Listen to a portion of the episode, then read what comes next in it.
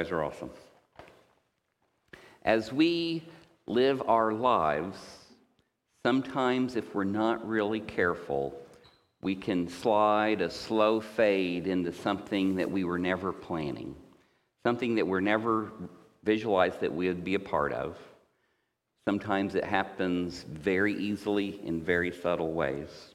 So, this morning, I'd like for us to very carefully think about the decisions we make as we continually to grow into the person that God is calling us to be, that we do so with an awareness that if we're not careful, we can slide into a situation that is very much what we were wanting to be or to become, our choices that we were planning to make.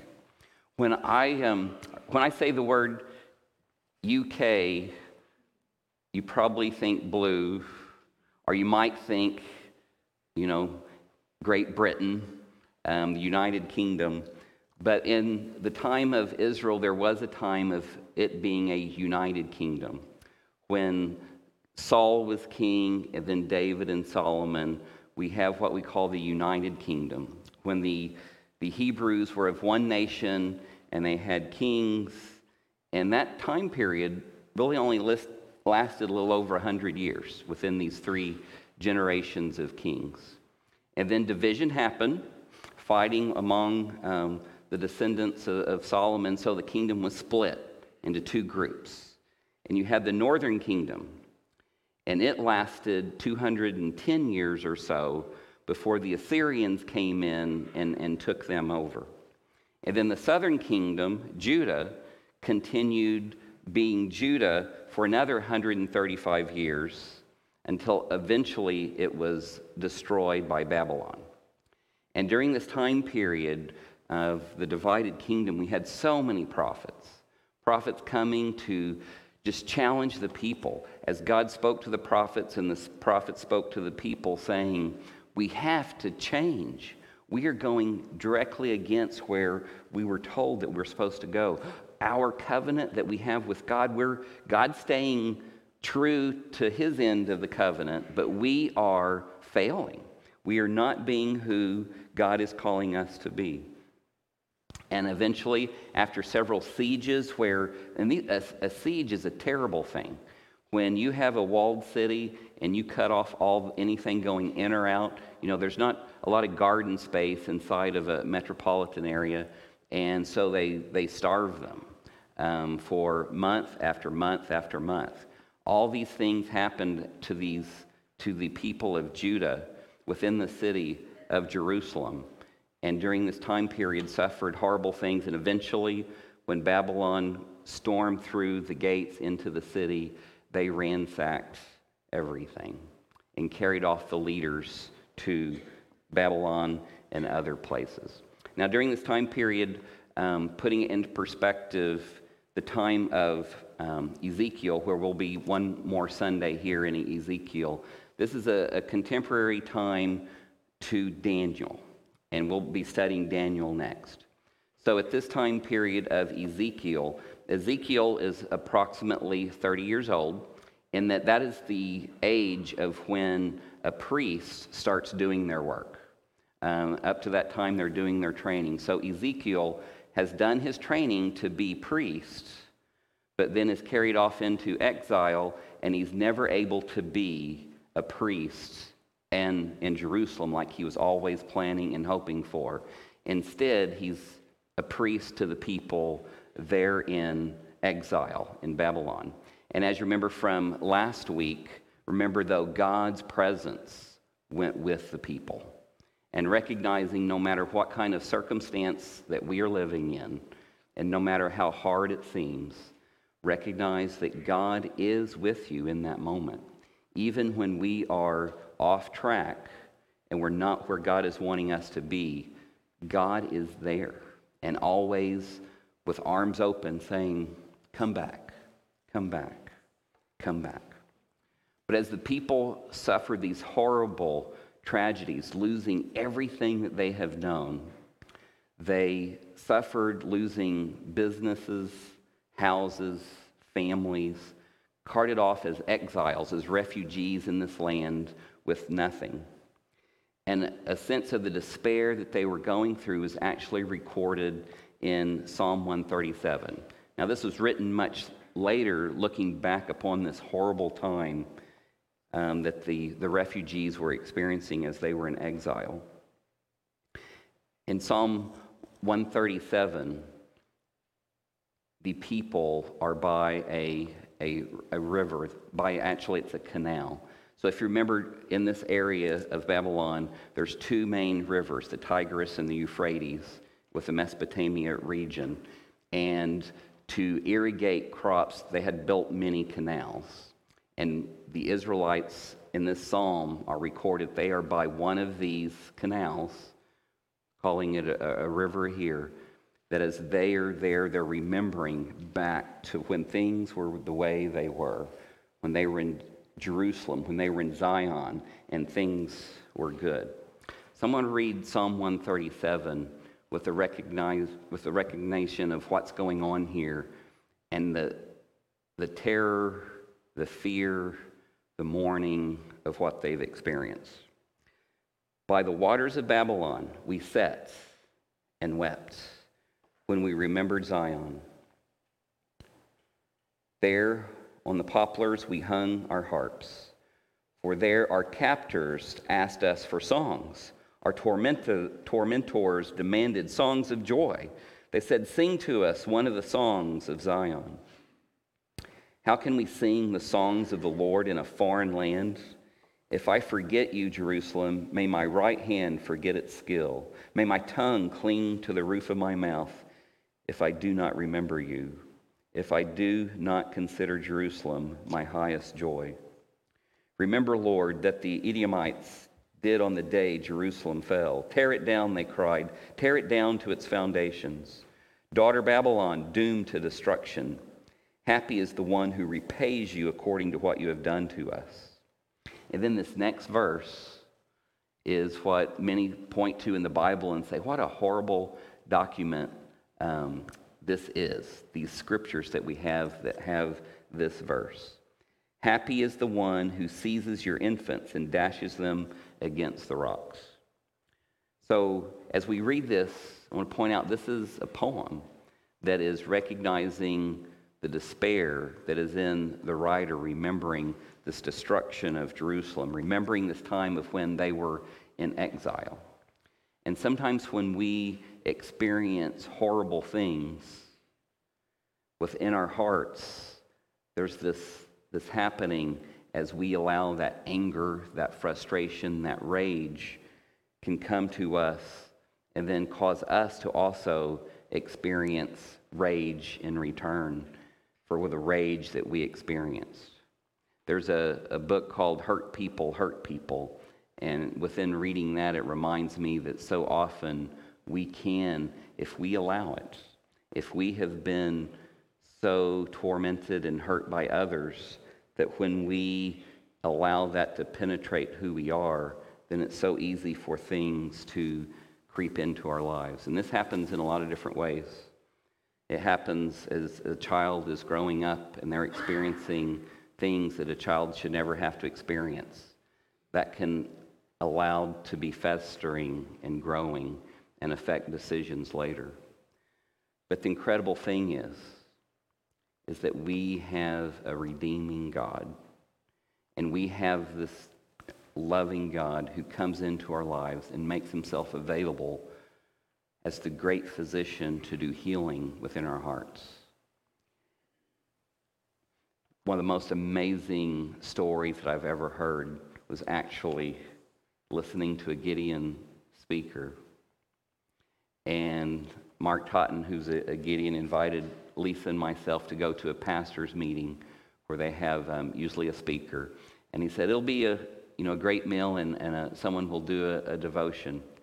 But when we went to this meal and heard the speaker, my heart was not prepared for the amazing story that we would hear. You see, as the, the lady got up to share a story, she shared a story of how in her home growing up there was only pain, despair, um, there was no joy. And one day, and this doesn't happen anymore, unfortunately, but one day the Gideons came to her school in the fifth grade, and they were passing out little Bibles, little New Testaments. And the speaker gave a short, like a, a three minute talk before they passed out the Bible. And one sentence that she hung on to was the phrase, In this little book, there is hope. And this little fifth grade girl needed hope because all of the abuse that she knew growing up. But she went up to the man and, and she noticed that he had a box full of little New Testaments, but also under his arm was a big study Bible. And um, she went up to him and said, Sir, if that little one has hope, I need all that I can get. Can I have your big one? And he looked at her and, and smiled and was taken back by it. Um, but as he looked into her face, he took his personal Bible and handed it to her. Well, she took this big study Bible home as a fifth grader and she read it. And not only did she read it, but it became a part of who she was. But she did it in secret because if she knew, if her father knew that she was reading a Bible, she would be in trouble. And so at night, by flashlight, under her covers, and anytime she had a chance, she read. And then finally, her senior year of high school, he found it. And in anger, he grabbed it from her and threw it in the wood stove. But she said it was too late. That what was in the book was in her heart. And she said from the abuse that she suffered her whole life, she should be not functioning very well and that she should be incapacitated in life. That she said, and I can't believe I didn't guess it by this time because you probably have guessed it, the little girl was the Gideon speaker. And she said, and she's a, a successful person by Christian understanding. She's very involved in her faith and growing, doing ministries but also by the, the world standards she's doing well as she strives to be who God calls her to be. But she made the invitation of understanding that no matter what we've experienced in life, that if we turn to God's Word and we allow it to change who we are and to acknowledge that, it can be powerful. And as we look back at this Psalm 137, it's important to recognize that God does not want us to have in our hearts that we're wanting to kill babies. That is not something that's healthy. But this psalm tells me that whatever is on our hearts, that God's shoulder is big enough for us to take that to Him. And that whatever unhealthiness that is in here, as we honestly take that to our Lord, he will help us with that. And He will help us to work on that with our authenticity that we bring to Christ.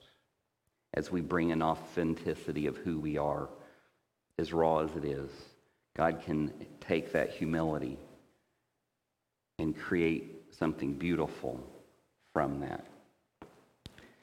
So, this is where we are in this book of Ezekiel. You've got hurting people but there's a reason that they are hurting.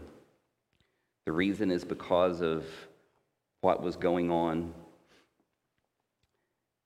Within this time period, we have, as I mentioned, Daniel. So Ezekiel is running a little bit behind Daniel.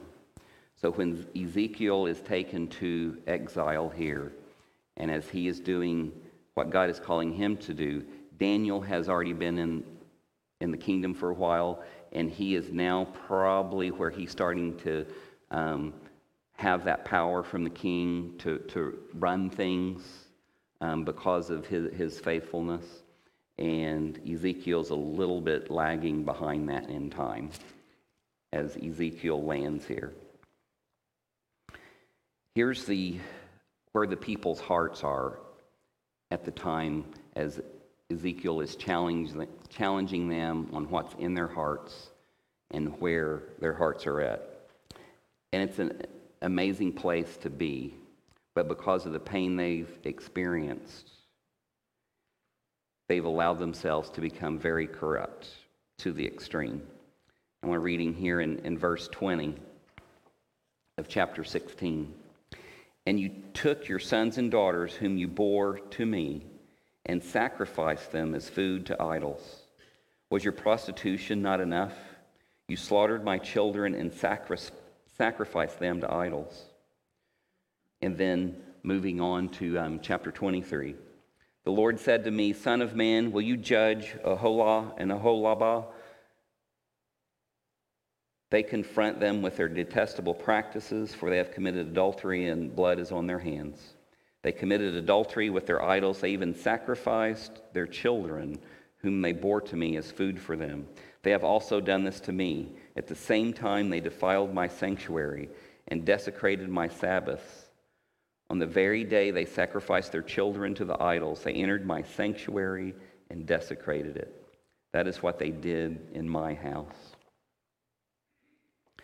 So here, present, it's presenting a picture that the, the Hebrew people, and when he's saying, is your prostitution not enough? He's not, in this passage, talking about literal prostitution. He's talking about as the people rush to worship the other idols. God is saying that is a type of prostitution. That as the people are doing for the others, God is feeling such pain that they're being unfaithful. And then I mentioned the two um, odd names, Oholah and Oholibah. Um, these are um, a story that Ezekiel told of two sisters. So one sister is the northern kingdom, and the other sister is the southern kingdom. And he describes in these passages of their um, horrible things that they were doing and that these were acts of direct rebellion against God. And, and he's saying here through Ezekiel that it isn't just horrible that you worship these other idols, but you are sacrificing your children. There's this, this neighboring um, God that the, the people around them were worshiping, Molech. And part of the practice of the worship to Molech was people to offer their children. And some of these um, may have been as they were um, going through, they would take other people's children and, and offer sacrifices with them. But this is part of the reason that God's anger was so furious against his people. The people that he had a covenant with is because they had allowed themselves to become so corrupt that they were unrecognizable as the Hebrew people, that the evil that they were allowing to flow through them was detestable, that this evil that was flowing through them was causing them to cause great harm upon other people, children. And so for us this morning, I want us to just sincerely ask the question as I have been living life, as I was growing up, as I have experienced pain in my life, how have I allowed that affect my heart? How has that affected my understanding of who God is? How has that affected my understanding of what it means to have true religion? How has that affected my understanding of how, what does my worship look like in my life? And as I strive to be the person that God is calling me to be, am I allowing myself to only worship our Lord and Savior? You see, as we have a deep understanding of who Christ is, as we fast forward to the New Testament and what Christ has for us, we have an understanding of the healing power that can come to us, an understanding of the healing power just like the girl in the story with the Bible, that a miraculous work can happen where we do not slide that slow fade, succumbing to the pressures of evil, but we can become strong as we learn to trust in the, the word of the Lord. So as we enter the sanctuary, not of this room, but as we learn to enter into the sanctuary of Christ, which is with us all the time, as we understand that Christ's presence is with us, and we embrace that with authenticity, submitting fully, submitting fully to who Christ is calling us to be, with every decision that we make, as we incorporate God's word in our heart and make it part of who we are. That is true religion. So, whatever is in your heart this morning, I challenge you this morning just lay it at the feet of Jesus, to lay it at the foot of the cross, and allow the redemption work of the cross to do a healing work in your heart and in your life. And as you allow that work to happen, to allow your heart to be transformed to a heart that Jesus places there. The heart that is hard to be removed and replaced by a heart that is of love and compassion and of mercy. You see, we can't do that on our own. That's beyond the power of self help, it's beyond the power of psychology. Only the work of Christ can fix our hearts that are broken. So, this morning, where's your heart at? What type of religion are you practicing? Are you allowing yourself to chase after other idols? Are you allowing yourself to go to dark places? Are you focusing on the true religion of the loving and caring God who is beckoning and calling to you in your heart? As we sing this final song, it's an opportunity for us to reflect, to listen to the Spirit that challenges us to be who we're called to be. I will be up here if you would like to talk about anything, and I'm free during the week. Feel free to contact me. Um, but use this time to listen to the Spirit speak to your heart. And don't be afraid to do what Christ is calling you to do this morning to make things right, to make things the way they're called to be. Heavenly Father, as we recognize this, this pain that your people were in, within theirs, much was self afflicted. That as they rebelled against you and turned to other idols, as their hearts grew dim and dark, God, we thank you for the healing work that you did within their nation 2,500 years ago. But God, that work is even working now through your Spirit. Through your work on the cross, we have the ability to allow our hearts to be transformed, to be made new. Thank you for that privilege. In Jesus' name we pray. Amen.